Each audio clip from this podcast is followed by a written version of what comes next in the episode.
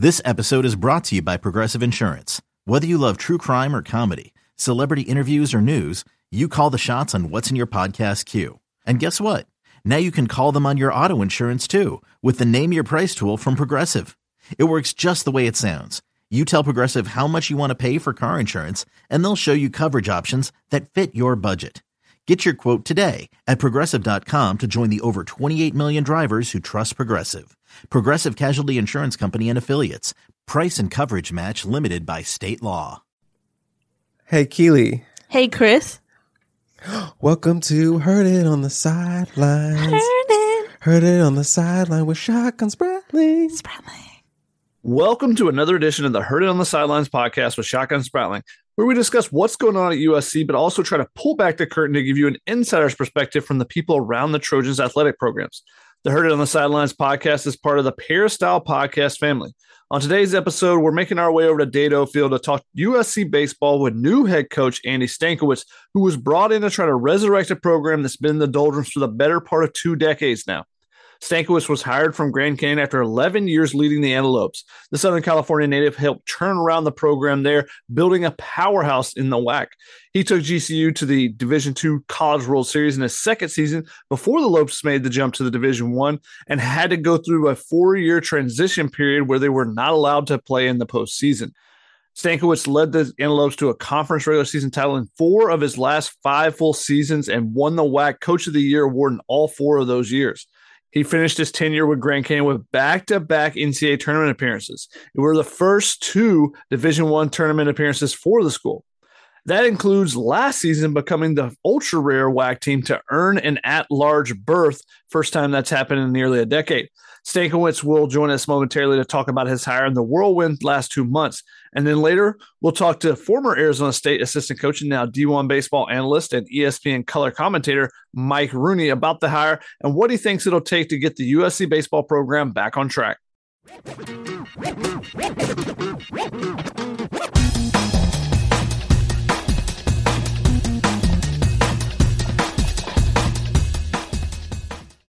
We now welcome in the newest head coach of the most prestigious college baseball program in America, Andy Stankiewicz, taking over the USC baseball program. Andy, thanks for taking the time to join us.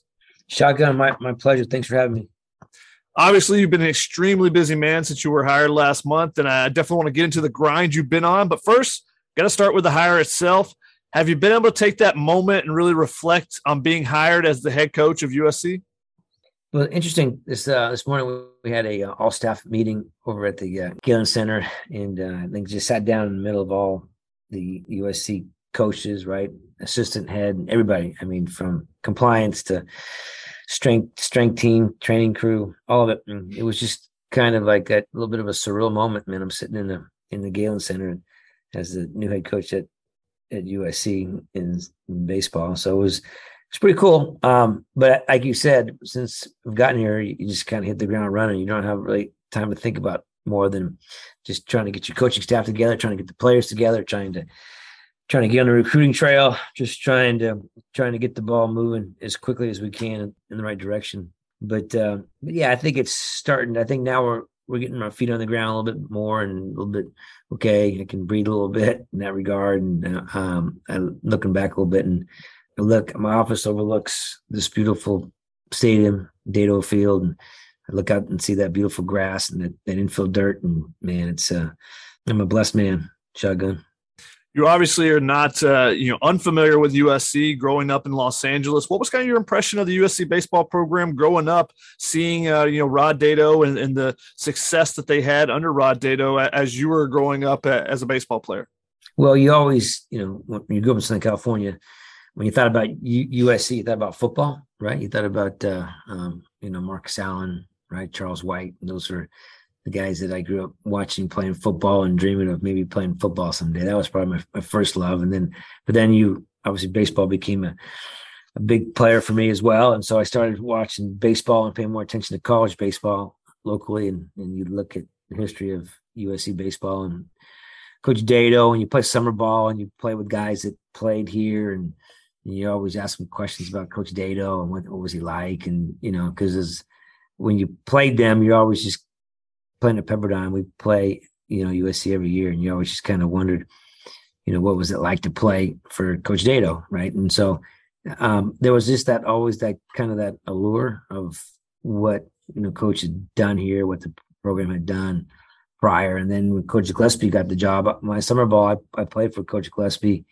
for two years in North Pole, Alaska, in the Alaska League, and so when he got the job, it just just kind of and I love him. Um, he's a huge mentor to me in my my career as a player and then as a coach, and so I've always he's had a great impact in my life. And so when he got the job, I was just excited for for Coach Gillespie that he was the guy that got to be the head coach at at USC, and then watching his success as he took over and watching what he did. And so, um, yeah, you just as, as, an outsider looking in as a young man, you knew it was special, you knew it was something different, and uh, now to be a part of it, it's it's a it's, it's a pretty cool deal. What do you think your younger self would say about the possibility of you being named the Trojans head coach, um, or even along the way uh, when Mike Gillespie gets it? You know, just the you know those two guys back to back. You know, had such a tremendous run for USC, and you know such legendary coaches each in their own right. Uh, to be uh, in that lineage, you know, what what would your younger self kind of think of that? Well, my younger self probably wouldn't wouldn't have thought of myself as a coach back then because uh, my younger self would have been, "Hey man, you you don't coach, you play." Um, but I think as I got older and I when I got done playing, um, I knew that I wanted to continue to coach. I knew right away that I wanted to. I knew baseball was going to continue to be a huge part of my life, and I didn't know whether it was going to be from a professional standpoint. And I started there in player development with the Yankees when I retired as player, and then, but then I got back to the college game, and I knew that you know what going to Pepperdine had done for me and what my coach Coach Gorey, had done for me and impacted my life. And so I, I, knew there was a chance maybe to get back and do college someday. But then, so when I started call, coaching in the college game, you know, the, the chance, the opportunity to maybe come back home someday was always something. Quite honestly, it was in the back of my mind that man, it would be what a cool thing it would be to be able to come back to to USC someday and but I knew that I had work to do where I was, wherever I was. I was ASU for three, and then and then Grand Canyon for the last eleven. And so, yeah, I my younger self would have said, "Dan, that, that's not, not really gonna be a possibility." But as I got older, I'm a dreamer. I believe in in visualizing and, and seeing things that could possibly happen. And I I started dreaming on this when I started coaching college baseball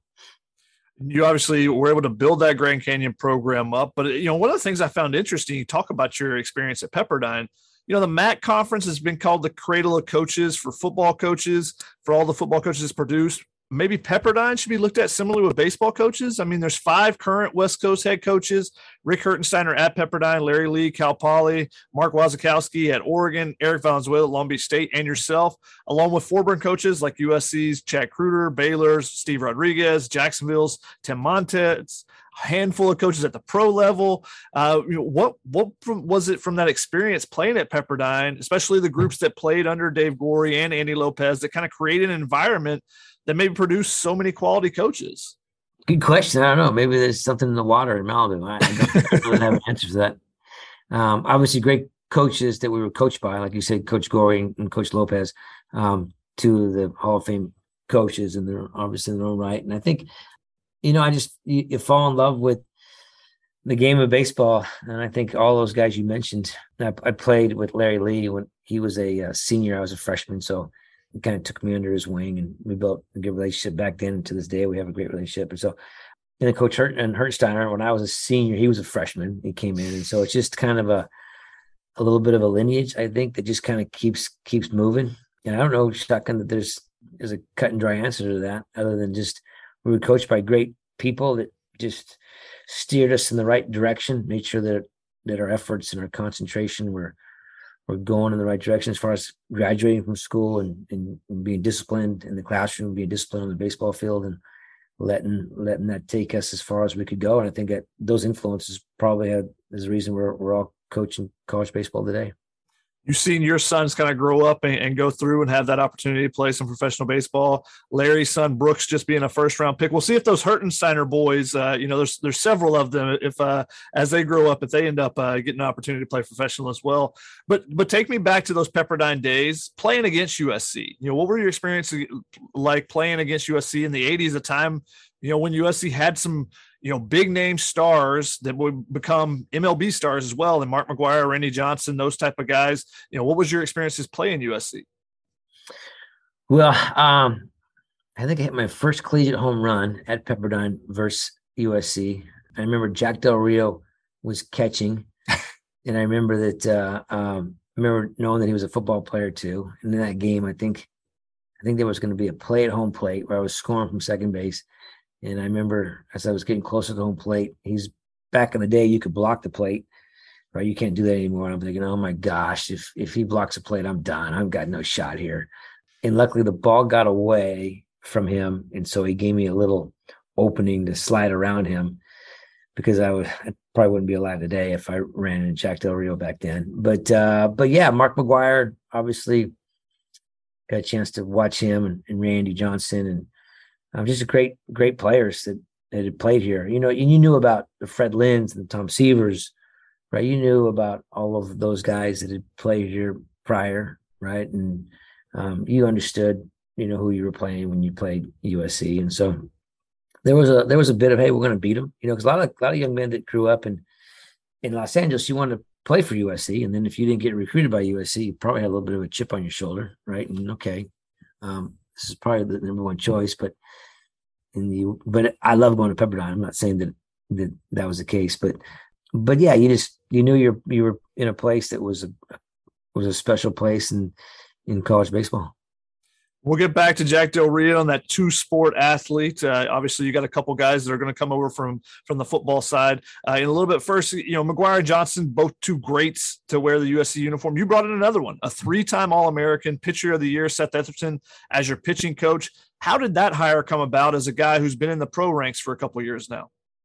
Well, I'd met um, Seth earlier when I had a, um, a job opening pitching coach opening back in, at uh, at Grand Canyon so I, we had talked and and spent some time together in an interview, and so I remember thinking, man, this is sharp young man who's who's had a lot of success in the college game. I knew that he played at SC, and I was well aware of what he had done collegiately.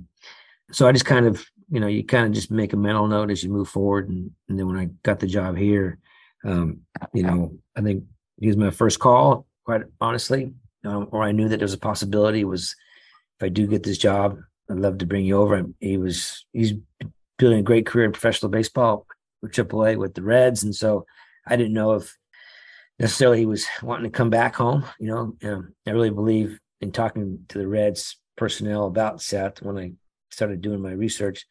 He was going to be in a great position to be either pitching coordinator for them or be a big league pitching coach for them pretty quickly. And so I didn't know where he was, but I was excited to that he was strong interest in coming back home and, being a coach here at his alma mater and kind of what he what he's done here. He's you know a three time All American, you know that National Player of the Year, 1998, and uh, first round draft pick. I mean, it's just it's endless all the things that he's achieved, and he's uh he's a thinker. He's methodical, and he knows how to teach the game. He's a great communicator. Um, our pitchers are going to be in in great hands, and, and I know that we need that, right? You need to, if you don't pitch well, you're gonna have a hard time establishing a program.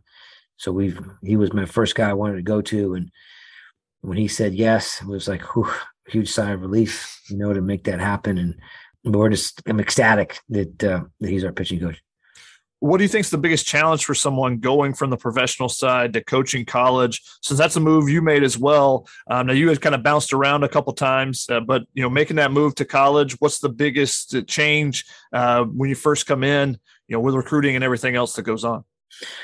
I think part of that number one is kind of have to learn how to um, evaluate a little bit differently. Remember, he's when you're in professional baseball, you're you're working with the best of the best. You're working with the best high school player, the best college player, the best Asian player, the best kid from Latin America. It's the best. And so the skill level is, is very high. And so when you get here, right, back to the college game, you know, there's going to be, you know, as good as USC can be, right? There's four guys drafted last year. So four guys started a pro career out of what, 30, 40 guys, 35, 40, 40 guys on a roster. And so I think you have to learn kind of to evaluate a little bit differently in that respect. Another thing is, is when you evaluate, realize that that you we can only have 35 guys on a roster, right? And Seth is a Trojan, so I can't imagine how many people have called him and said, "Hey, I got a guy, I got a guy, I got a guy, I got a guy." Well, I've been reminding Seth, Seth, we we only have room for 35 guys. Everybody, right? And so, so I think that's part of his balance there is starting to trying to balance out like okay who's who's the right player right who's and and, and now it's we're recruiting them right? So we're the evaluators right? We're the and when you're in player development the scout goes out and and drafts them and they bring them to you. Your job is just develop. Here we've got to go out and we have to play all of us have to play general manager. We have to go watch a player and get to know the player and, and, do recon on the player, talk to his high school coach, his club coach, right? Find out about the parents, everything you need to kind of look into, and, and every rock you have to turn over to, to get the most information you can, and then make a decision on whether you know that's the guy, and then bring him in, and then help him develop. So there's just there's different hats you have to wear here, um, unlike in the pro game. You also hired former Tulane uh, head coach Travis Jewett, one of my favorite people in, in the business was a plethora of experience as an assistant, most notably at Washington, Arizona State, and for national championship team in Vanderbilt. Uh, D1 Baseball named him the number five assistant coach hire of the offseason. What do you think he brings to the staff? Well, he brings great energy. Number one, he brings uh, um, experience and expertise in all phases. Um, obviously, in recruiting, recruiting coordinator at ASU and recruiting coordinator at Vanderbilt, and head coach at Tulane. Um, the last two, Vanderbilt and Tulane, very academic institutions that uh, have a little bit, a little bit, a little bit, a little bit higher price point as far as tuition goes, right? And so mm-hmm. SC is right there with that as well. And so I think that experience will help him, you know, understand, you know, the dynamics of recruiting in, in a, a university like this. From a hitting side, we worked together at ASU briefly before I went to pro ball, and I just loved his passion for hitting, and he's breaks it down. He's a great teacher. He's just talks about working from the ground up and using the middle of the field. And we're not, he just, he's not caught up in this huge launch angle, trying to lift and get under the baseball, hit a bunch of fly balls. He understands how we got to be effective as an offense and, you know, putting the ball in play. And of, we've discussed all these things. And, and I knew it prior. I mean, right when I got the job, you know, I said, Hey man, there's a, there's, there might be an opportunity to go to USC. You know, would you, would you come along? And he had some other opportunities, you know, he did um, but but he chose to come back out west and and, and be a part of our, our program. And man, he's he's a big get as well. Those those two recruits, right? You think about recruiting, you think about players, but when you think about recruiting those two people to our staff, are huge. And I've got I've got Annie Jenkins as our volunteer. Annie Jenkins has been a full time guy, man. It's like it's not. I'm excited about being a guy with such great experience to come in here and be our volunteer um, come back to Los Angeles. And then Sergio Brown just joined us as our director of player development. And as you know, Sergio's been a recruiting coordinator at U of A, at Fullerton, and Irvine. And so he's got so much knowledge in the game as well. So I feel like, man, I don't know that I could have put together better staff. Now I just, I just got to get out of their way and let them, let them go to work.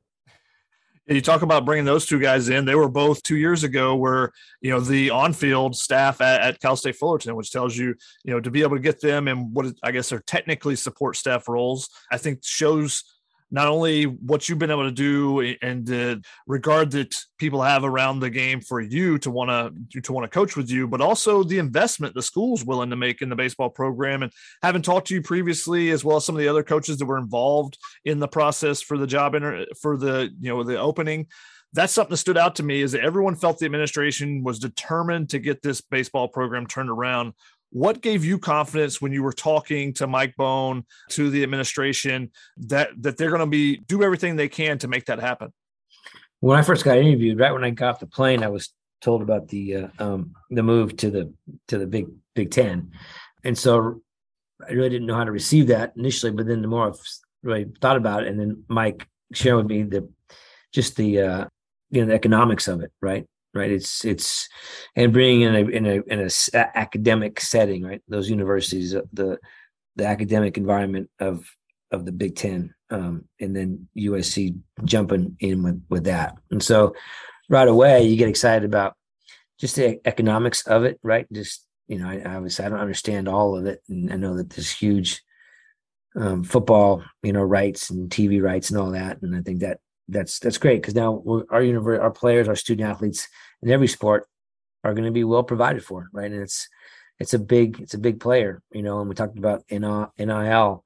We have a, a, a group called uh, Boulevard who's helping all of our athletes learn how to brand themselves and, and market themselves. And, and so it's, everything is in place here. We got, we got a beautiful stadium. And by the way, if we do change or go somewhere else, it's not going to be until 2028, right? For the Olympics. That's been a big deal for me in recruiting. Everybody thinks that we don't have a field. We have a, a beautiful field right outside the window right here that that just got resurfaced, sod, dirt. It's gorgeous. And it's not going anywhere. So we're not going anywhere for a long time. We'll be playing here at Dedeaux, And this to me is one of the it's historical. It's gorgeous. It's got a great setting. It's got great shade structure. It's got the big, big trees in the back. I don't, you know, I'm biased, obviously. Um, I grew up here in Los Angeles, but uh, man, this is this is an iconic stadium in collegiate athletics, collegiate baseball, and so I just felt like he was in it, and and I love his energy and enthusiasm for for wanting to bring not just not just baseball, but for every sport.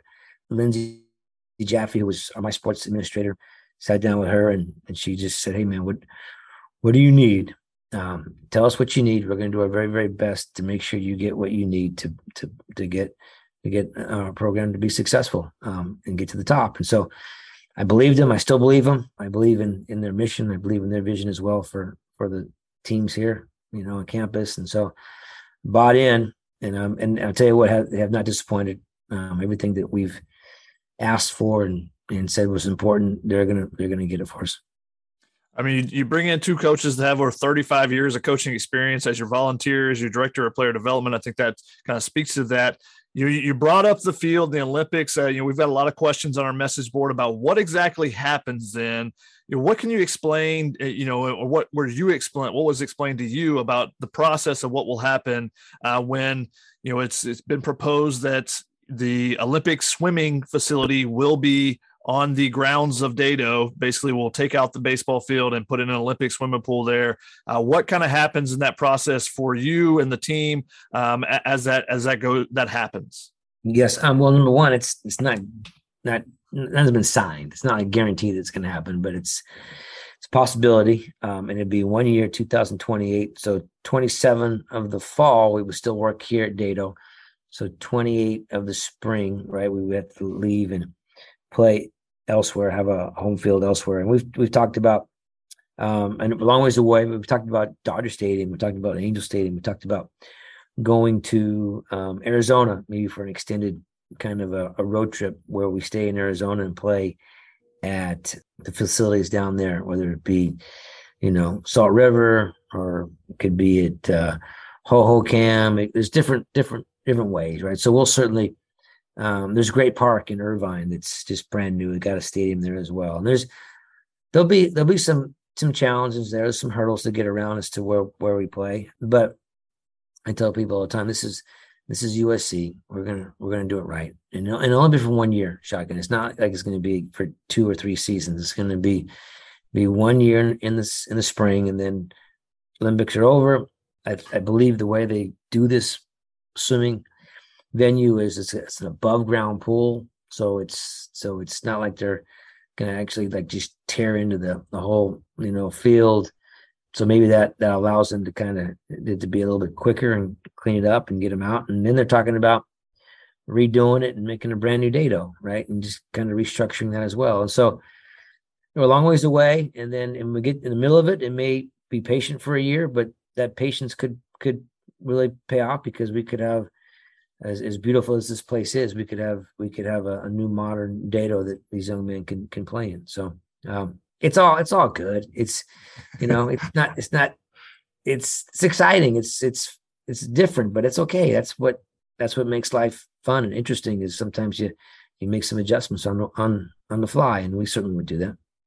You grew up in a time uh, playing where the fields were not the greatest, the stadiums were not the greatest, and look at all the great stars that were still produced. So I, think you guys will figure out a way t- to make it happen. Uh, one of the other message board co- comments, uh, threads, this just a common topic that is brought up whenever USC baseball is brought up is the sticker price. You know, USC obviously, you know, it's difficult to recruit to USC because of this advanced sticker price. And, you know, the USC, some of our board message board members believe USC can never become a powerhouse program again until the scholarship rules are changed. And hey, that may happen in a year or two as well. But you know, we have some people even want to shutter the baseball program in exchange for a softball program. I basically delete every comment that says that because I'm just tired of it. But how do you overcome the high cost of tuition that some schools, you know, maybe 20, 40 minutes down the road don't necessarily have in such a, you know, a, a, an area that is has so many college baseball teams?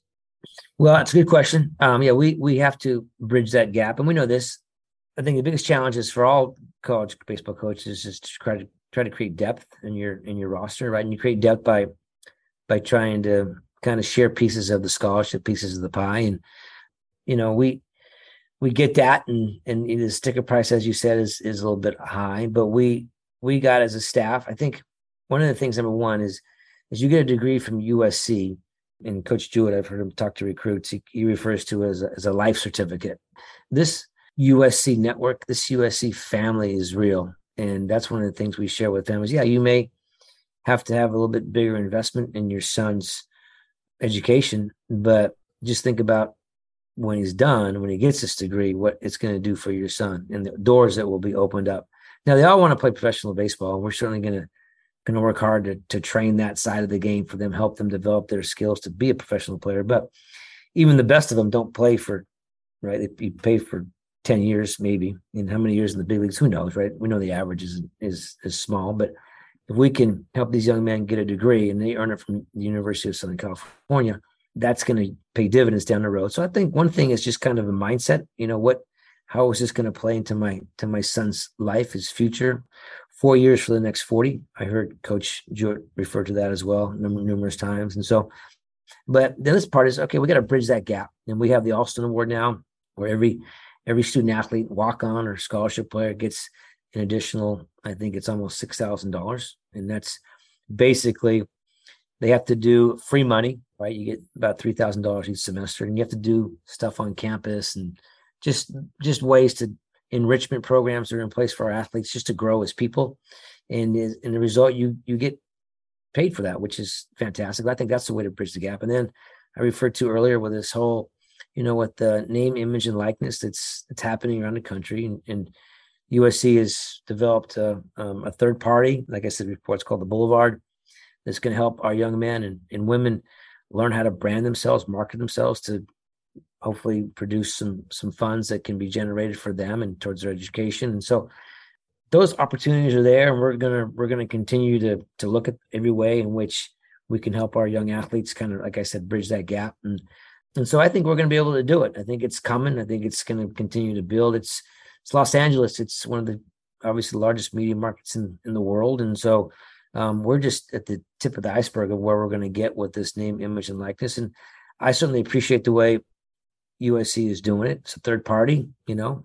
I'll I'll know within a year or two how much kind of outside, you know, funds our, our guys are able to generate. And I can share with families like, hey, if if you get involved in our program here, you can generate between 10 and 15 i'm not i'm not going to tell a family right now you can make $100000 that that would that would be that'd be foolish of me to say that. Um, it may get to that point i don't know but i think that we can we can bridge the gap you know if if if you're looking to go somewhere it's about making a, a bunch of money and, and that's what it's about for you then this is probably not the right spot for you. And that's that's okay. There's a lot of great players around the country and i'm not if if if it comes down to hey, I, I, need a huge NIL deal for me to to to play at USC, play baseball, then to me that's that's not what this is about anyways. This is about education, number one. You know, find the right education and right college experience for your son. And so, um, and I know that that's that plays a big role in it for a lot of athletes and their families, but I think there's plenty of of young men and and their families that want to want to experience something that's special and you know enriching and it's going to help them put themselves in a great spot after their college life or college baseball career is over. And i think sc is has that and has that to offer and that's what we want to build here more than anything else you talked a lot about the the recruiting pitches that that you and coach Jewett are, are giving right now.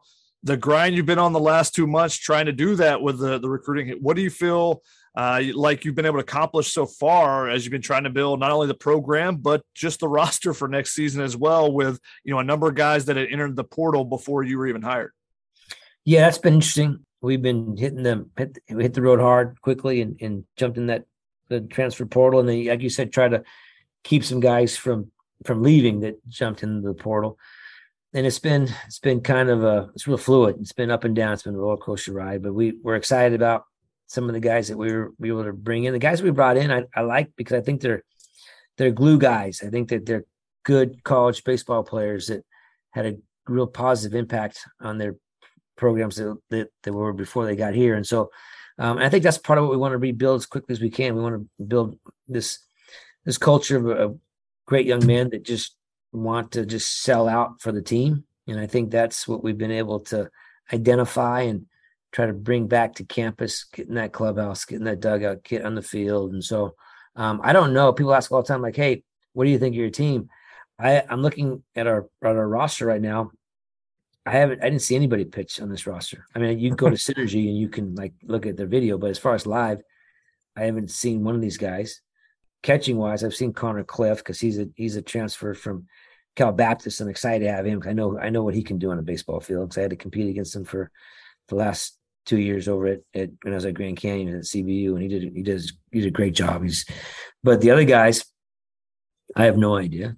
Infielders, I'm looking at the roster. I, I don't, I haven't seen one of them field a ground ball or take a swing.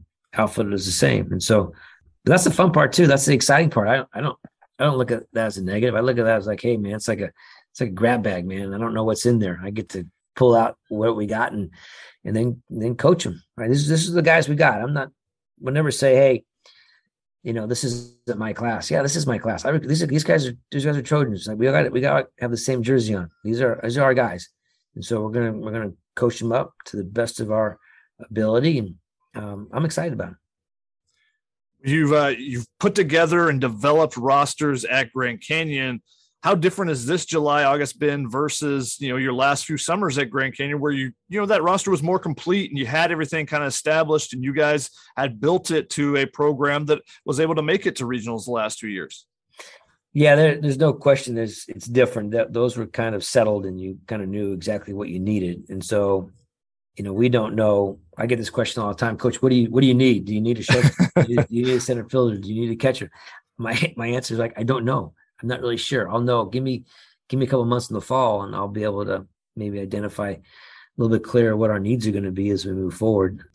Yeah, but again, that's that's what makes it exciting. It's, it kind of reminds me of my early years at Grand Canyon when we got there. It was the same type of feeling where we just didn't really know what you had, and it just it takes it takes a little bit of a little bit of time. And you know, I'm not talking about years. I'm just talking about months to kind of evaluate your your your players and your skill set and try to get them to buy into the to what you're preaching and what you want to be about and how you, how you want to present your ball club, you know, in the springtime. And so and so it's just gonna it's interesting. I don't I don't really know. I just we had we were able to establish it there, and I think we're it took some it took some years though, right? And so but we were able to kind of move it pretty quickly over there as well. And so I I, I think we're going to be able to do the same thing here. I mean, the, the, program at USC obviously has been, you know, basically moribund for for almost two decades. Just since they pushed Mike Gillespie out, the program has just not been the same. Has gone through a number of head coaches, one regional appearance, I believe, in 17 years now. How do you turn around a program that struggled so mightily for the majority of two decades? Well, I think first of all, we got to we got to get the right guys. We got to get the right the, the mentality in in the clubhouse, and it's they've had some skill, obviously. I mean, guys continue to get drafted mm-hmm. uh, from USC. I mean, like I said, four guys got drafted this year, so their skill set certainly there. Um, I think it's just a it's a buy-in. Um, we got to have great leadership, right? With obviously, it's got to come from me at the top, and our assistant coaches are great people. They're great men. They're great workers. Um, they've got great energy. They're we're gonna bring in every day, and and so I think it's just a it's a matter of the buy-in to start out with and then and then obviously hopefully you get guys excited about about coming to USC and wanting to be wanting to be a Trojan, right? And, and be building that back up again. What you know, we've got to be able to in the past, it looks like, you know, I don't think the pro community was worried about if a kid signed an NLI to, to USC. I don't think that they would they felt like if they wanted him, they could just pay him and get him. Mm-hmm. Um, I think that we have to change that. We got to we got to build a relationship with these recruits to where once they sign a letter of intent with us, it's going to take a lot of money. It's going to take a lot for them to start a pro career. It seems like in the past, you could sign a player here at, at USC and, and maybe the fifth to the tenth round, a team comes in and kind of buys them, and then like, yeah, I'll, I'll do it. Versus, I get it. You know, when you're drafting the first first round, second round, I mean, it's it's probably life changing money that's hard to say no to. But after that, we've got to build a culture. We got to build a family here where people, where our guys that we sign, say, hey, I'm not. If you're not going to draft me quick, don't draft me because I'm going to SC. I'm not. I'm not. I'm not going to do that. I'm. I'm going to and understand that by coming to USC, right, that you're going to be able to get closer to graduating, getting a degree, and in three years' time, you're going to be better, and you're going to sign. You're going to go from the eighth round to the first round or the second round, and you're going to going to go play two or three years in the minors and not you know and not play a ball for three years down to rookie ball. And so those are all things that we got to we got to build that, and that's that's just going to take recruiting the right guys and getting the buy-in to where people are excited about about what we're building here and and come here and get after it and play as a team more than anything else. And I think that's part of what we've got to hopefully. And this is the high school coaches. This is this is the club coaches, right? And another thing is this is this is a this doesn't have to be just Southern California. I get it. We want we want to be really good in Southern California, and we're gonna we're gonna establish that, reestablish that. But again, SC is a national brand. I mean, there's no reason why we can't go to Texas or Chicago or, or New Jersey or New York or Florida to recruit, and so we're we're certainly trying to look look at different avenues to get get outside of the state of, um, of California. And a couple a couple years, you'll be playing a lot of games in that that Midwest area and the, the Northeast. So we'll see if uh, some more recruits start. You know, the the recruiting horizons expand there. But you, you talked about you know you got to get the right type of players in. You, and one of the biggest things is always getting competitors. I think anytime you have a two sport guy, those those guys are competitors. You got a couple of guys that are going to be coming over. You got a big recruit. Obviously, you're not allowed to talk about. Um, but you know, when you're looking at dual sport athletes, you know, especially guys that are football players, and you've got Austin Overn, you've got Mario Williams that are slated to come over to join the baseball team after the football season ends what's the what's the challenge with those guys and what do you like about potential two sport guys considering you know grand canyon didn't have a football team so that wasn't something that you, you necessarily have dealt with before? Well i think i think one of the biggest challenges is baseball as you know it's such a repetitive game in practice right? You got to get you know get your swings in and get your arm care and play catch and do your long toss and so i think the biggest challenge there is is trying to help those guys stay baseball ready, even though they're obviously competing on a football field in in the fall, right? And as we get into the wintertime. And so it's, it's so they've got to be able to do things on their own. They've got to be able to understand, like, I've got to, if I want to be competitive on a baseball field in springtime, it's hard just to show up in in January, February, and say, "Hey, I'm ready to play baseball." I, I, I did. I played with a guy that could do that. His name was Deion Sanders, um, um, and I I haven't seen many people that could do that. Um, he may be one, the only one possibly. But uh, so it just takes that's the challenge in that respect. But and the other thing, like you said, the benefits are like I love, you know, the the guy that's been getting hit in football and getting back up and just the grind of football practice and what that's like. It's tough. It's not easy. I'm watching these guys work out, you know, it's it's hot and it's they're out there getting after it and they're getting banged up, but they get back up and they keep working. And I think there's a toughness that that typically you get when you recruit a football player. You get them on your baseball team. There's a there's an added edge there, and I don't know either one of them, you know, Mario or Austin very well, but I'm looking forward to to meeting the both of them. But I'm excited. It's kind of cool. There's not many guys that can do this. I mean, come on, can play two sports, especially at, at, at USC, you know, in a Power Five, and um, that's it's amazing that they're that gifted athletically. They can they can actually pull this off, and so kudos to them. But same time, we'll see where it all goes. But typically, at some point, they find out which one they're better at, right? Mm. You'll see them kind of like kind of start gravitating more towards that one if they feel like an NFL career is is a stronger possibility than an MLB career or, or vice versa. And so um, we'll see how it all plays out. But you know, I'm excited for both of them. I'm, looking forward to watching them have great success in the football on the football field. Obviously, uh, Drake London had the similar uh, ordeal with uh, basketball. You know, deciding which sport to play uh, and choosing football and becoming a first round pick. USC obviously has a big history, a lineage of two sport athletes, and particularly football, baseball with Anthony Munoz, Jack Del Rio, and some of the others, but hasn't happened in a while. So we'll see if Mario and Austin, you know, if they make it over and can make an impact with both programs or not. Uh, should be really interesting to to see, and you know, hope that they are because that's just that's fun as a fan and as as someone covering, uh, getting to see those dual sport athletes.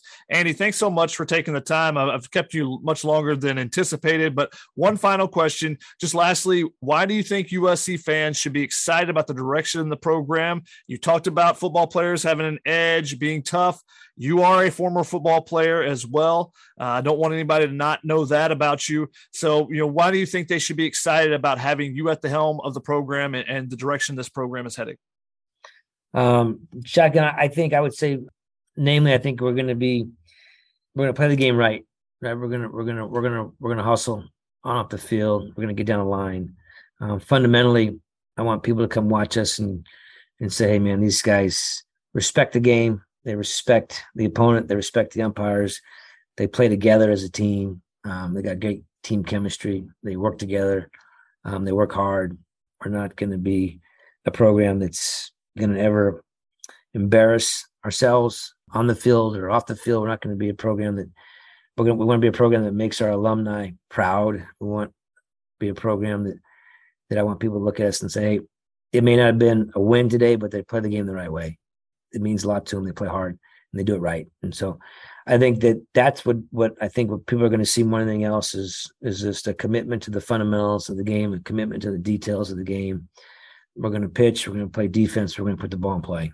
Um, we're, we're, we're going to, we're going to do fine. Um, um, we're, we got great coaching staff that know how to coach these young men, know how to encourage them, know how to kick them in the tail when they need to be kicked in the tail, and wrap our arms around them when they need to be when that needs to happen as well. And so, I think it's uh, there's a fundamentally sound ball club, and it may not be all all glitzer and glamour all glamour all the time, but but we'll be effective.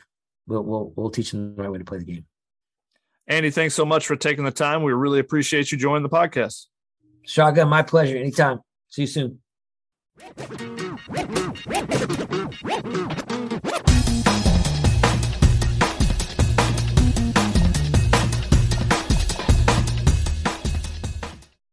Thanks so much to Andy Stankiewicz for taking the time to join us in between his busy schedule as he works to build his first staff and roster at USC. We're going to take a quick break and then we'll be back with one of college baseball's biggest personalities, Mike Rooney.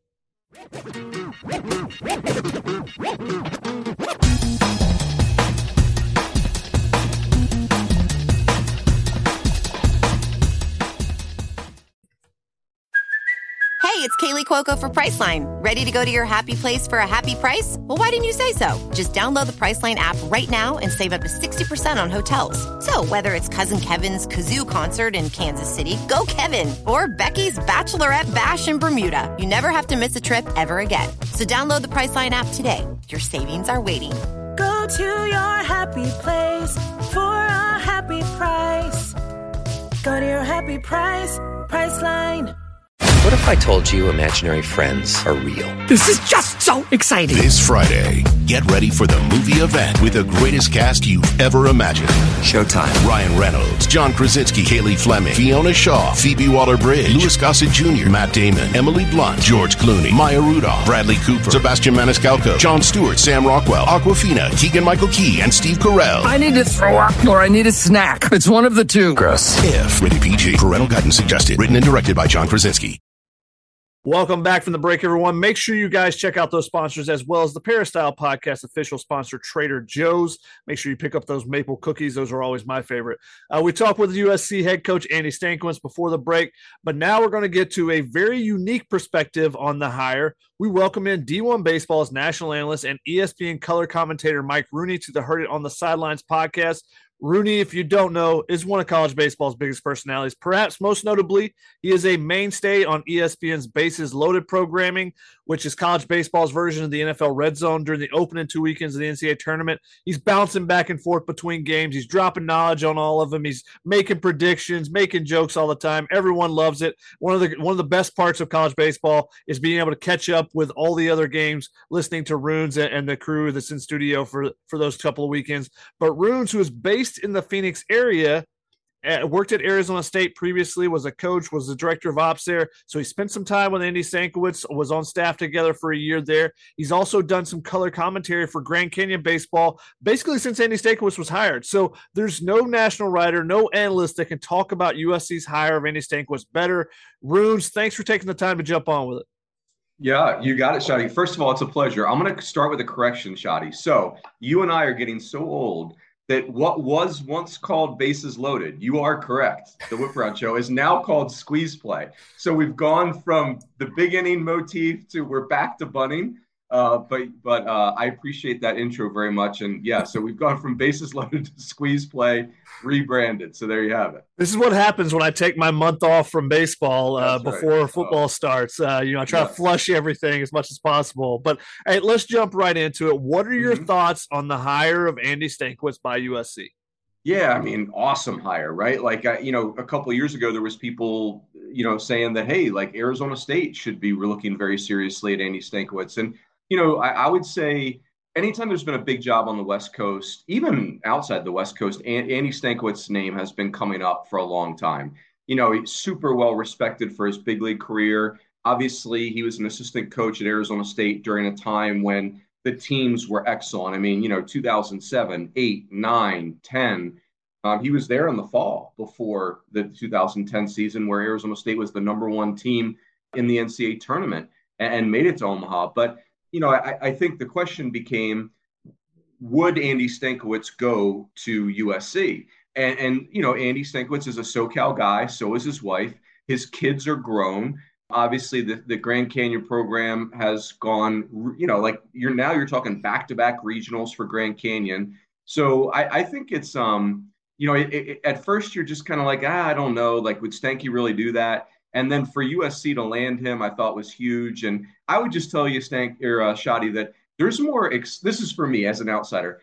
I, I just feel like there's more excitement around the USC athletic department now than there's been in. I mean, it just felt like USC and athletics has just kind of, I don't know what, like kind of lost at sea for a while. And um, the baseball program, it, you know, there, has been some really good coaches come through there and just couldn't gain any traction but it does feel like this is the most excitement around the athletic department since you know Pete Carroll. And I, I, I always worry that I'm going to mispronounce the last name, but I believe the new AD's name is Mike Bohn, Mm-hmm. And um, I, I think you know he's a real AD, right? Like this is a guy that's a that's a professional. Who, uh, no offense to the other guys who were, you know, USC Hall of Famers, but this is not an easy athletic department to run.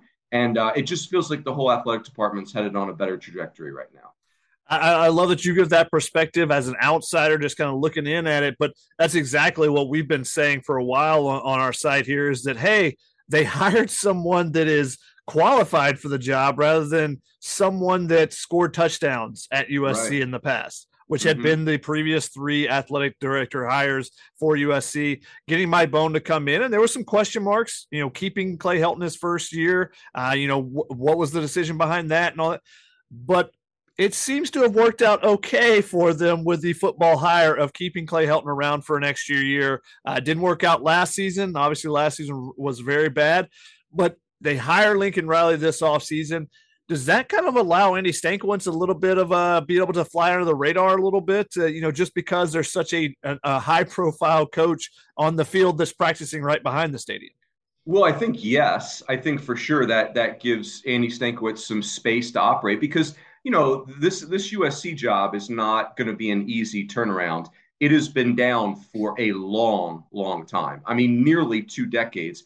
And you know, you could argue that some of the the baseball hires by USC weren't, you know, great hires, but you could also argue that some of the hires were excellent. I mean, Jason Gill did an outstanding job at Loyola Marymount, and and you know, it was very a very short stint, but couldn't you know really didn't gain traction at USC. So I think I would say it this way, Shotty. First of all, the the the excitement around football, Lincoln Riley, the Big Ten, that creates excitement and spotlight that helps the Andy Stankiewicz baseball program in two ways. First of all, it generates the buzz that helps in recruiting, but it also gives you what you're alluding to, the space to just, hey, we got to lay a foundation. We've got to, we've got to read, you know, it's almost like a, uh, a complete demo and rebuild to me, USC baseball Um, and, and, it, and it won't be easy, but I, I think that Andy Stankiewicz is is the best hire they've made in a long time, and and I think Andy Stankiewicz has made great hires on top of it. Yeah, and talking about those hires, uh, his first hire was Travis Jewett, you know, the former Tulane head coach, assistant on Vanderbilt national championship team, assistant at Arizona State, at Washington before that. Now, did you guys did you guys cross over at all during your Arizona State time? Yeah, no, no, yeah. Travis Jewett's first stint at Arizona State, I'm taking credit for that. He was my recruit. I was the baseball ops person, and um, you know, w- was uh, you know very passionate about trying to have Travis come to to Arizona State because I will to finish. I'll, you did the back end of Travis's resume, Shotty. I'll do the front end. You know, Travis is a self-made baseball guy from Tacoma, Washington. Was a junior college head coach up there then worked at Gonzaga, and we know how good that Gonzaga baseball program is. You know, Travis Jewett then goes to Washington in really a heyday time under Ken Knutson. Those Washington teams were absolutely legit. They were NCAA tournament teams. That's right around the time Tim Lincecum was headed to Washington. Then Travis Jewett goes to Washington State. And you know the last the last two times Washington State's made a regional were 2009 and 2010. It's been like two regionals in 40 years. And Travis Jewett was an assistant coach on, you know, he was the, the recruiting coordinator. Then he comes to Arizona State. The success just keeps rolling. Vanderbilt, national championship ring. You know, I thought Tulane, you know, I, I didn't agree with, you know, them terminating Travis, but I'm a Travis Jewett apologist. And I, I thought it was just an outstanding hire for Andy Stankiewicz in a million different ways. So, ha- having that background with Stanky, with Travis Jewett, what stands out to you about both of those coaches uh, in the role that they'll be in for USC? The recruiting coordinator role for Travis Jewett, the hitting coach uh, portion of it, and then Stanky, you know, built, being able to build programs like he did it at Grand Canyon, a team that was struggling, and then at, in, at the D two level, turns them into a you know a D two College World Series team, goes through that transition period where you can't go to the postseason, really tough mm-hmm. to recruit and do anything else at that point, and to turn them into a team in the WAC that gets an at-large bid, something that hadn't happened in over a decade. Yeah, I mean, I think for both coaches, you know, for Stanky and for Travis Jewett, they both have great experience with rebuilds, and that I, I view USC as a complete rebuild. You know, like this is you can take the history and you can throw it out the window because the, the the recruits that are going to make a difference for USC, they weren't even born when the the heyday was happening. Their parents hadn't even met yet you know, like I don't even know if some of the parents of these recruits were alive during the USC baseball heyday. So, you know, for for Travis Jewett and Stanky, that these guys know how to do a rebuild. I think they're also um, they know what winning college baseball looks like. I also think that these are two gentlemen where, if you're a parent, it's what you're looking for. These are really good baseball guys, really talented baseball teachers who are going to challenge your son, but in a loving environment. You know, it's it's not a challenge them and then your kid hates baseball. It's hey, here's the standard, and we're going to challenge the, the team to get to that standard. But it's going to be done. You know, you, you sit down with Andy Stankiewicz and Travis Jewett. Those are the type of people you want your son playing for. Uh, you know, and and you know Stanky in particular because he's you know his his name is the the name on the letterhead. I mean, I, I, just think that's the the ultimate at Stanky is he's he's one of the be- very best people I've met in the game of baseball, and yet there's a competitiveness, there's an intensity uh, that that is going to be you know that's part of all winning programs.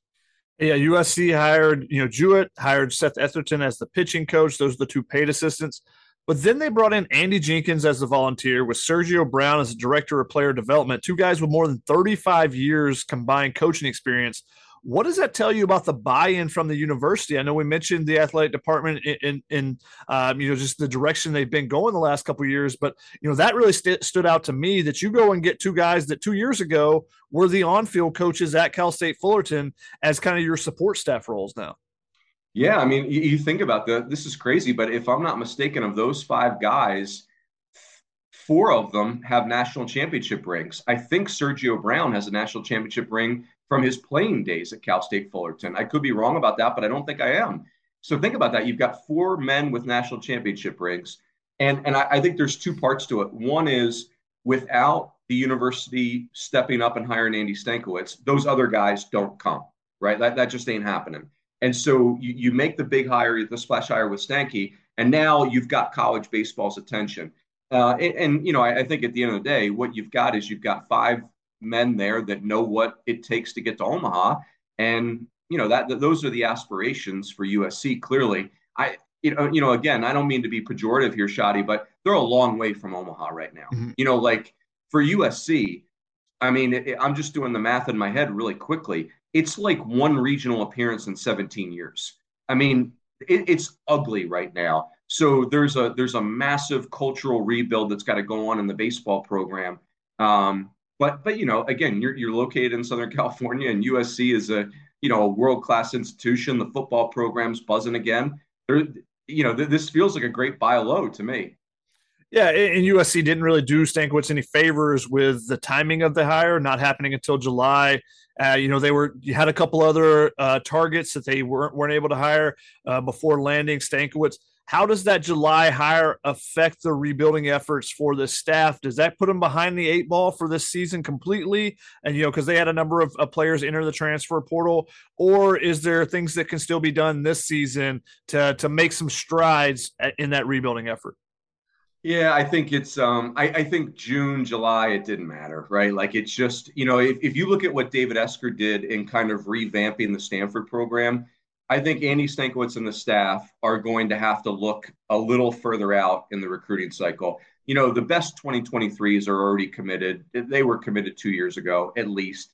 Um, maybe you can you can make an impact on 2024 class. To me, the 2025 class and beyond is where Andy Stankiewicz and his coaching staff are going to really start to to put their anchors down.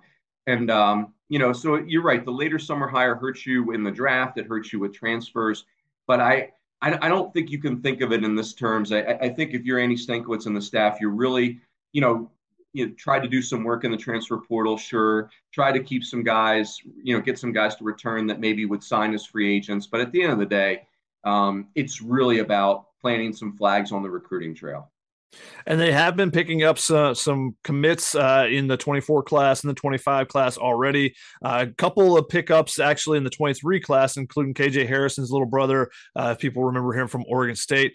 But what's kind of the biggest key for this program to start turning that corner, start making strides to be one competitive and then potentially start competing for regionals uh, year in year out which is what you know kind of is the is what this program should at least be able to do. Should at least be in the conversation every year instead of battling to be at 500 i mean you, you said it one regional in 17 years but it's something like it's either two or three years above 500 in that stretch too. So a lot of a lot of times, you know, right like right b- below 500, but you know, just what do they have to do to to take that next step to be, you know, in the regional conversation at least for most years?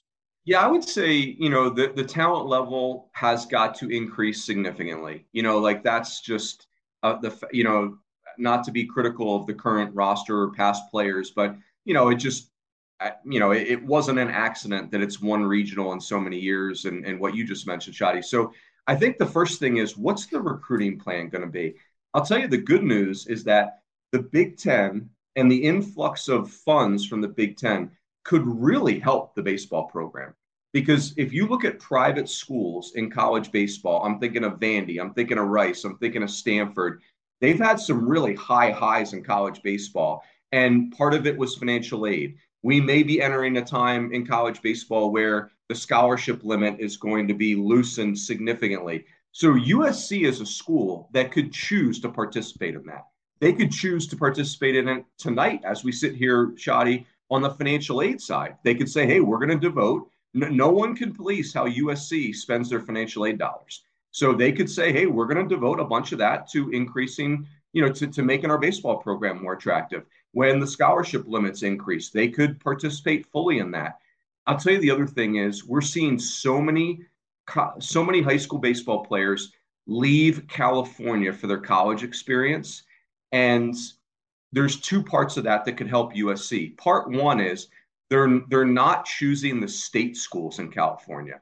It's not hurting Stanford and it's not hurting UCLA. Now UCLA I guess technically is a state school but to me, it feels like more of a pro. You know, the UC system's a little bit different, um, at least to my naive eyes, not being a Californian. So I think USC could still thrive in that area because they're more of a national school than just a California school. I think the other thing is all these California kids that are leaving Cali to go play college baseball, it doesn't work out for all of them. So I think those kids that come back to California, uh, that could be a really interesting recruiting avenue for USC as well. But I think it's hey, you got to establish culture and identity. You got to that that's got to then materialize on the recruiting trail. Um, and I, I think you've got to capitalize on the excitement of increased funding. The Big Ten football program's got its mojo back. It appears, you know, I, it, it could be a perfect storm for USC baseball, quite honestly. Yeah, I was going to ask you, you know, does it get easier or harder for them to turn around the program when you go to the Big Ten in 2024? Obviously, there's going to be travel issues, and baseball is going to be one of the, the, sports that's probably going to be affected the most by the travel. Um, you know, just with the way the schedules are normally set up with a midweek game and a three game series on the weekend. Uh, but there's also the influx the flux of cash, and also the Big Ten is just not as strong as the Pac-12 is, at least top to bottom. Now there are teams that are it's more cyclical. I feel like in the Big Ten versus in the Pac-12. You know, you pretty much had UCLA, Oregon State, and Stanford be up there with Arizona, Arizona State, usually in the mix as well. Um, whereas it, it seems like in the Big Ten you'll have a team be up there and then they're down for a year and then another team will come up. So it, it, feels like a little bit more cyclical. I don't know if that's exactly the rules in the Big Ten. How do things change when USC and UCLA make that jump for baseball? Yeah, I mean, I think I think it's it's a huge advantage. I mean, in theory, UCLA and USC should have a massive recruiting advantage over the rest of the Big Ten. The Big Ten schools are so they're such great. I mean, these are world class institutions, so they attract athletes. Um, just by definition. But if you're a college baseball player or a college baseball recruit, more more importantly, you want to go south, right? Like nobody wants to go to cold weather to play baseball. now, some kids choose it because the school's just that great, or they, they just love the school or the program that much. But you know, given all things being equal, warm weather, cold weather, every baseball player, as you and I know, Shotty, chooses warm weather. So I think that's an, a recruiting advantage for SC and UCLA. I think the other thing for SC is there have been some really ugly finishes in the Pac-12, and, and I don't, I just don't see that as possible in the Big Ten. You know, like I, I, there, there are there are ways USC can finish at the bottom of the Pac-12.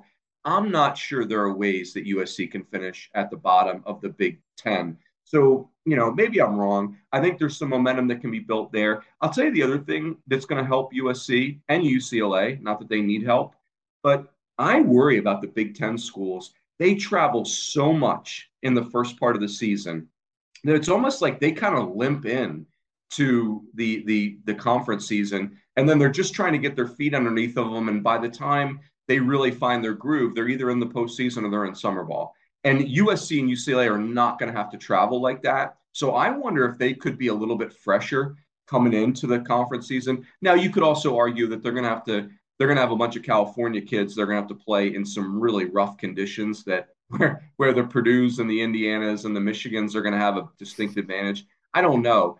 The, the other thing that could happen is maybe USC and UCLA recruit a more national profile. I don't know. I mean, maybe the, the talent in California is so good they don't have to do that. But um, I don't know. It's going to be very interesting, but I I just feel very optimistic on USC baseball for the first time in a very long time. That's very interesting. You say that, and you, you mentioned the cold weather, and you know that no baseball wants to play there. And I should mention this is a Notre Dame Notre Dame baseball alum right. speaking uh, about this. So you played in the cold, uh, yeah. so you know, and uh, we'll see what your Irish can do in football. And that that game at the end of uh, Thanksgiving weekend will, will be one that that Runes and I will be texting back and forth about as every year. But uh, we get this question on our message board, so I'm just going to throw it out to you, and it's one of the the most annoying questions to me should the University of Southern California shutter its baseball program in favor of a softball program? No, the, they should do the option C, which is both. Like have softball and baseball. Like first of all, softball is not expensive. Like you could build a gorgeous softball stadium for five million dollars. You know, it's you have a smaller team, so you need smaller amenities the crowds are not as big, and so you don't, you know, it, it, you don't need as big of a stadium in theory. Um, you know, it, it's it's a sm- yeah. I I think do both. I mean, crazy not to do both, but um, shutter baseball. I mean, that would be. I mean, talk about blasphemy. Goodness gracious. think think about the big leaguers that went to USC and um, just to to shutter the program. Oh my gosh. Yeah, but but by all means get softball. Why not? Uh, so, so if they're keeping baseball, how does USC overcome, you know, the exorbitant cost of attendance in a sport where, you know, right now at least is 11.7 scholarships is divided among a 30 to 35 man roster. You talked about Stanford, you talked about Vanderbilt. Obviously, they have very big um, academic programs that ex- assist the baseball program with that scholarship limitation, and USC is working towards that. And Andy's talked about that a little bit earlier in our show about some of the things that they are doing. Um, and he's still kind of learning all the different things at USC and the, the programs right. that they're trying to do. But they're trying to do some of those things, uh, just not quite on the same scale as Vanderbilt or Stanford yet.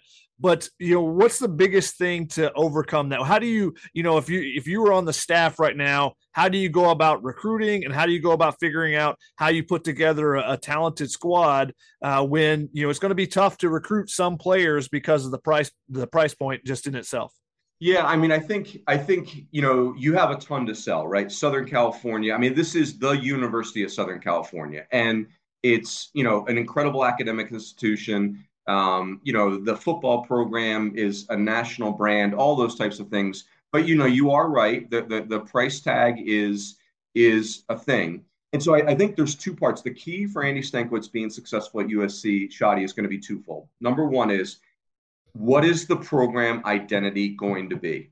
And then simul, you know, at the same time, simultaneously, you have got to increase your salary cap. Whether that's scholarships when the the the limit gets loosened, whether that's NIL money, whether that's convincing the school to unleash more of the financial aid money on the baseball program, or all three of those things, you have got to increase your salary cap. Because if USC is going to just sit at 11.7 with next to no financial aid, no NIL, no increased scholarships when the rest of this the series programs are going to increase scholarships. You got no chance. You're going to get more of the same. And you know what's the sad part, Shotty? It could get worse. It really could get worse if the rest of the world increases their investment in college baseball. But that said, there's no there's no reason USC can't make the choice to get more invested. And and I think I think if they do get more invested, there will be quick returns. I think USC can get from irrelevant in college baseball to a real player very, very quickly within five to six years. I think they can, you know, it, it takes two really good recruiting classes, and then you've got momentum. Um, but but I think the first part, Shotty, is the identity. Who who what what's it going to look like? The identity of the program is going to be important because otherwise you're just throwing cash around. Um, and you, you know, it, here's the thing like USC still has 11.7 scholarships. And what I worry about it, even as we sit here today, what I worry about is the program identity has just been all over the place. Mm. And so you're just throwing the money around and there's just, it's not fitting together. So I, I think the investment in the program, as far as player acquisition goes, that is absolutely critical. The school's got to help, the coaching staff's got to be active in that way but there's got to be a really clear identity of, hey, here's what the players who are going to take us back to Omaha look like. And now let's make sure we've got the funding to go get them and let's go get them. Does that maybe does it maybe help Andy Stankiewicz and the staff because you know they did have a number of players enter the transfer portal. They did have you know four guys drafted, including you know a couple of their most talented players. Basically, they're starting from scratch on the pitching side. Is that potentially could they view that as an advantage of saying, "Hey, we're not keeping around some guys that have some talent are going to hold, you know, are going to pitch some innings for us, but don't really fit into, you know, the the style that we're looking for. So we can just start from scratch, and you know, maybe even similar to how Lincoln Riley came in, and obviously the the, the roster has just been completely overhauled in his time. You know, it, can you see that as being an advantage for them that they're kind of starting without a ton of talent and kind of just uh, kind of bare bones right now and having to build from scratch, and maybe it's a rough year to begin with, the first season, but that helps them out in the long run just because you know that, that, that they don't have any filler in in the midst that's taking up those at bats for the guys that they're you know that they're looking at that really fit the style of play they want. Yeah, I think I think you can look at it two ways, right? You can look at it as hey, there's not a lot of scholarship commitments, so you can really dive into the 2024 and 2025 classes. Um, you know, like those those two things may come together.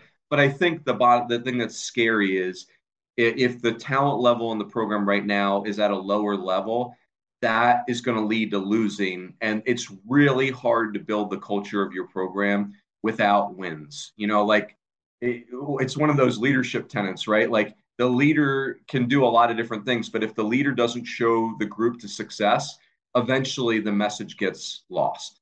And so I, I think it's a double-edged sword. I think your point's well taken, though, that this really is a blank slate. I really I feel like the athletic department is probably very realistic in what's possible and what's not possible.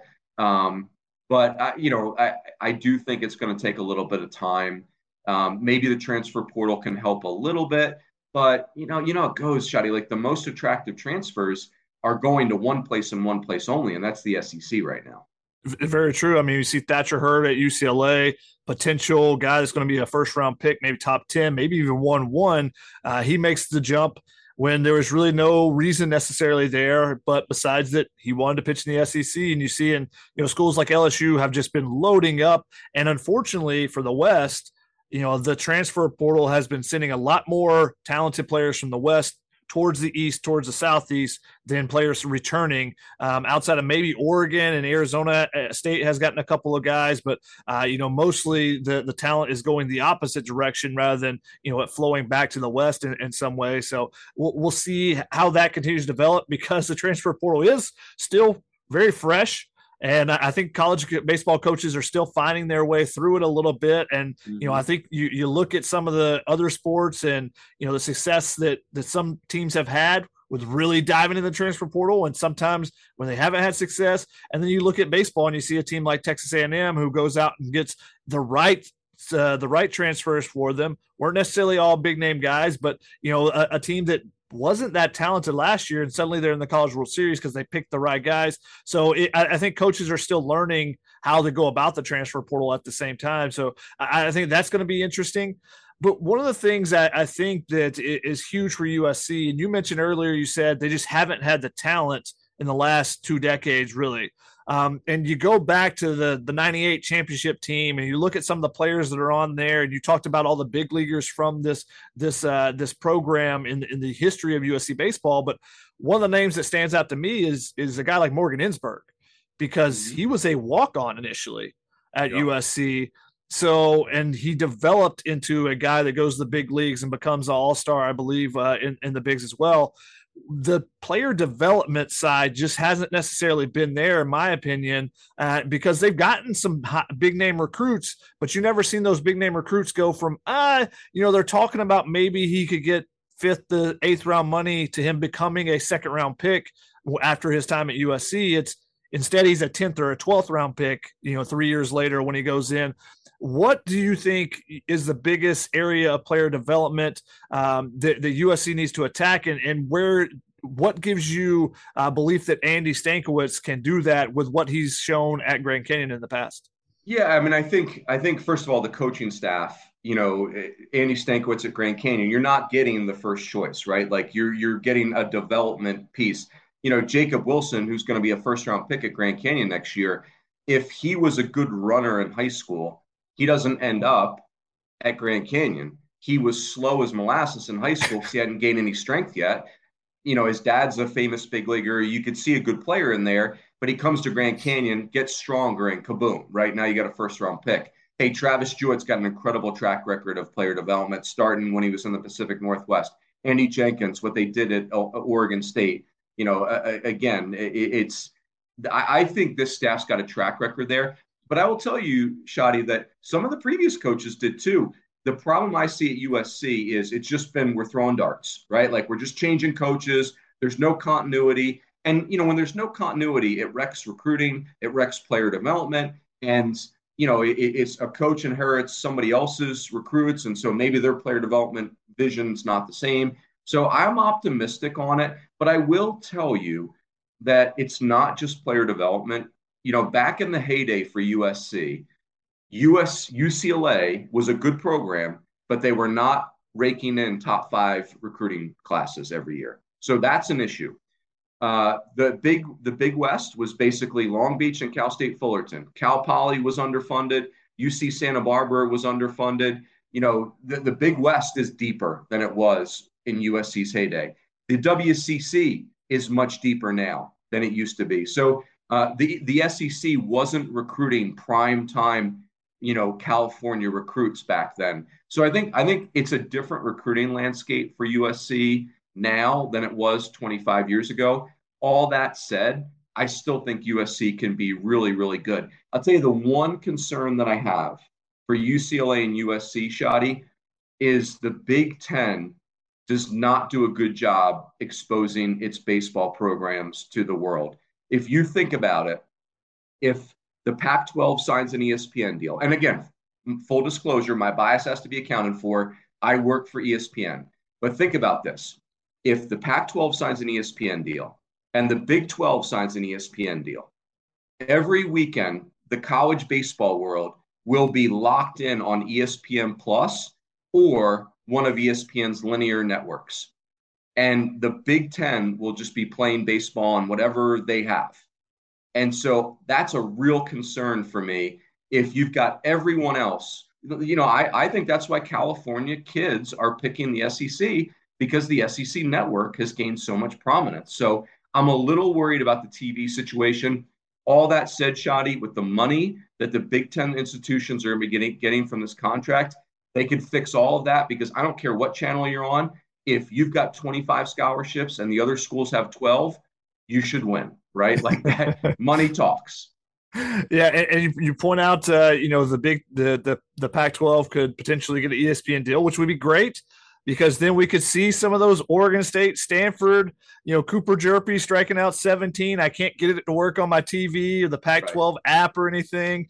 Um, and you know there being softball replays on on the Pac-12 network when there's top 10 matchups in, in, Pac-12 baseball. It's like why are you not putting on programming that you are already live streaming somewhere? It doesn't have to be the greatest quality product. You can deal with the complaints there, but put it on live TV. I have such an issue with the Pac-12 network, so I'm excited to see what they can do with the next uh, the next deal potentially and see where that takes. You know, at least for baseball side of it. Um, and unfortunately, USC won't necessarily be a part of that that, but they will probably still be playing a number of Pac 12 teams. So they might actually still be a part of that as well, because a lot of the non conference series, I think USC and UCLA will be able to play against Pac 12 programs because you want to help that RPI. So, you know, there's a lot of talk about in some of the other sports losing those rivalries and stuff, but I think you'll see USC playing Stanford and Cal or playing Oregon State, uh, those things going forward. And hopefully those will be televised so everyone can see them. Runes, I, I want to let you get out of here. Thank you so much for the time. But I got to ask you, we talked about the scholarship potential, and that is obviously a huge thing when USC baseball fans look at anything. What can you tell our listeners about the potential of the NCAA making those adjustments to the scholarship limitations that are currently in place? You know, we've mentioned it, we've talked about it, kind of talked around it, but not really specifically. So, w- tell them what what what is kind of the talk right now about the potential of them upping that limit on 11.7 scholarships. Yeah, I, I, I, can. I'm not in the weeds on it, Shotty, like others are, but I will mm. tell you, like from a global perspective, what's happening is this transformation committee in the NCAA one of the things that is being looked at is hey is it really fair to have the ncaa govern division one baseball for instance when there's 300 schools that are you know not similar in many ways at all? And to try and create one set of rules for those schools is it's an impossible task. It's a fool's errand.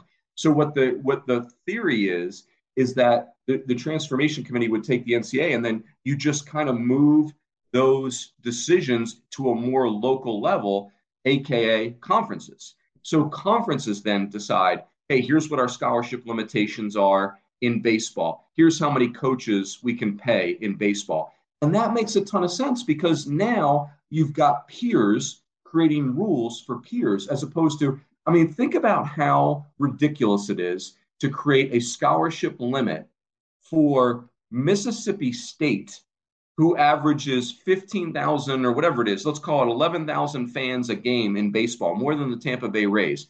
Mississippi State is governed by the same rule as St. Peter's. Hashtag go Peacock, strut your stuff, right? like St. Peter's has zero scholarships, it, it, I'm guessing.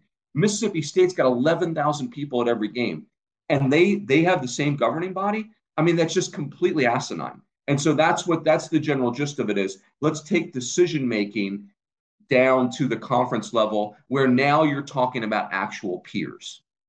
And if that happens, then we could see an increase. And that then the question becomes, what does that increase go? And does the Big Ten go full in? Uh, you know, as as hard as the ACC and SEC, you know, is it going to be 18, 20, 24, 20, what it could be a, a, bunch of different things. So we're still waiting to see all those things, yeah. but I wanted, you know, to get that overview for our listeners if they don't have a, a, true idea of what the what we're kind of have been mentioning a couple of times, but because there's not any strict logistics on it right yeah. now, so we can't really give all those specifics, but that's kind of the conversation that's going on.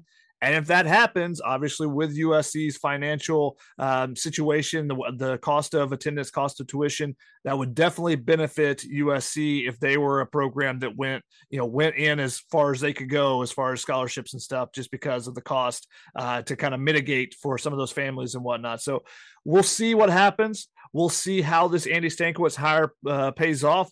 But from everyone I talked to, I don't know if you had a chance to see the article I did that had over 40 coaches uh, on the West Coast kind of chime in on what they thought of the hire. I literally did not get a negative response uh, yeah. about Andy Stankiewicz. I think that tells you everything you need to know because there are some coaches that will will get that, or most coaches will give it to you straight. And if they don't think a, a coach is very good, they will let you know uh, whether it's on the record or off. But I haven't had no one say anything negative about the hire for USC. Everyone really respects Andy Stankiewicz, and Runes can obviously tell you that, having worked with him. But uh, you know, Runes, thanks so much for taking the time and, and t- chatting a little bit about this hire that USC's made. You got it, Shotty. Always a pleasure. That's going to wrap it up for this edition of the Heard It on the Sidelines podcast, part of the Peristyle podcast family. I'm your host, Shotgun Spratling, saying thanks again to Andy Stankiewicz and Mike Rooney for coming on the show and to all of you for listening. Please like, share, subscribe, and leave us a review on your podcast listening platform. And I hope you guys can join us for the next episode of the Heard It on the Sidelines podcast.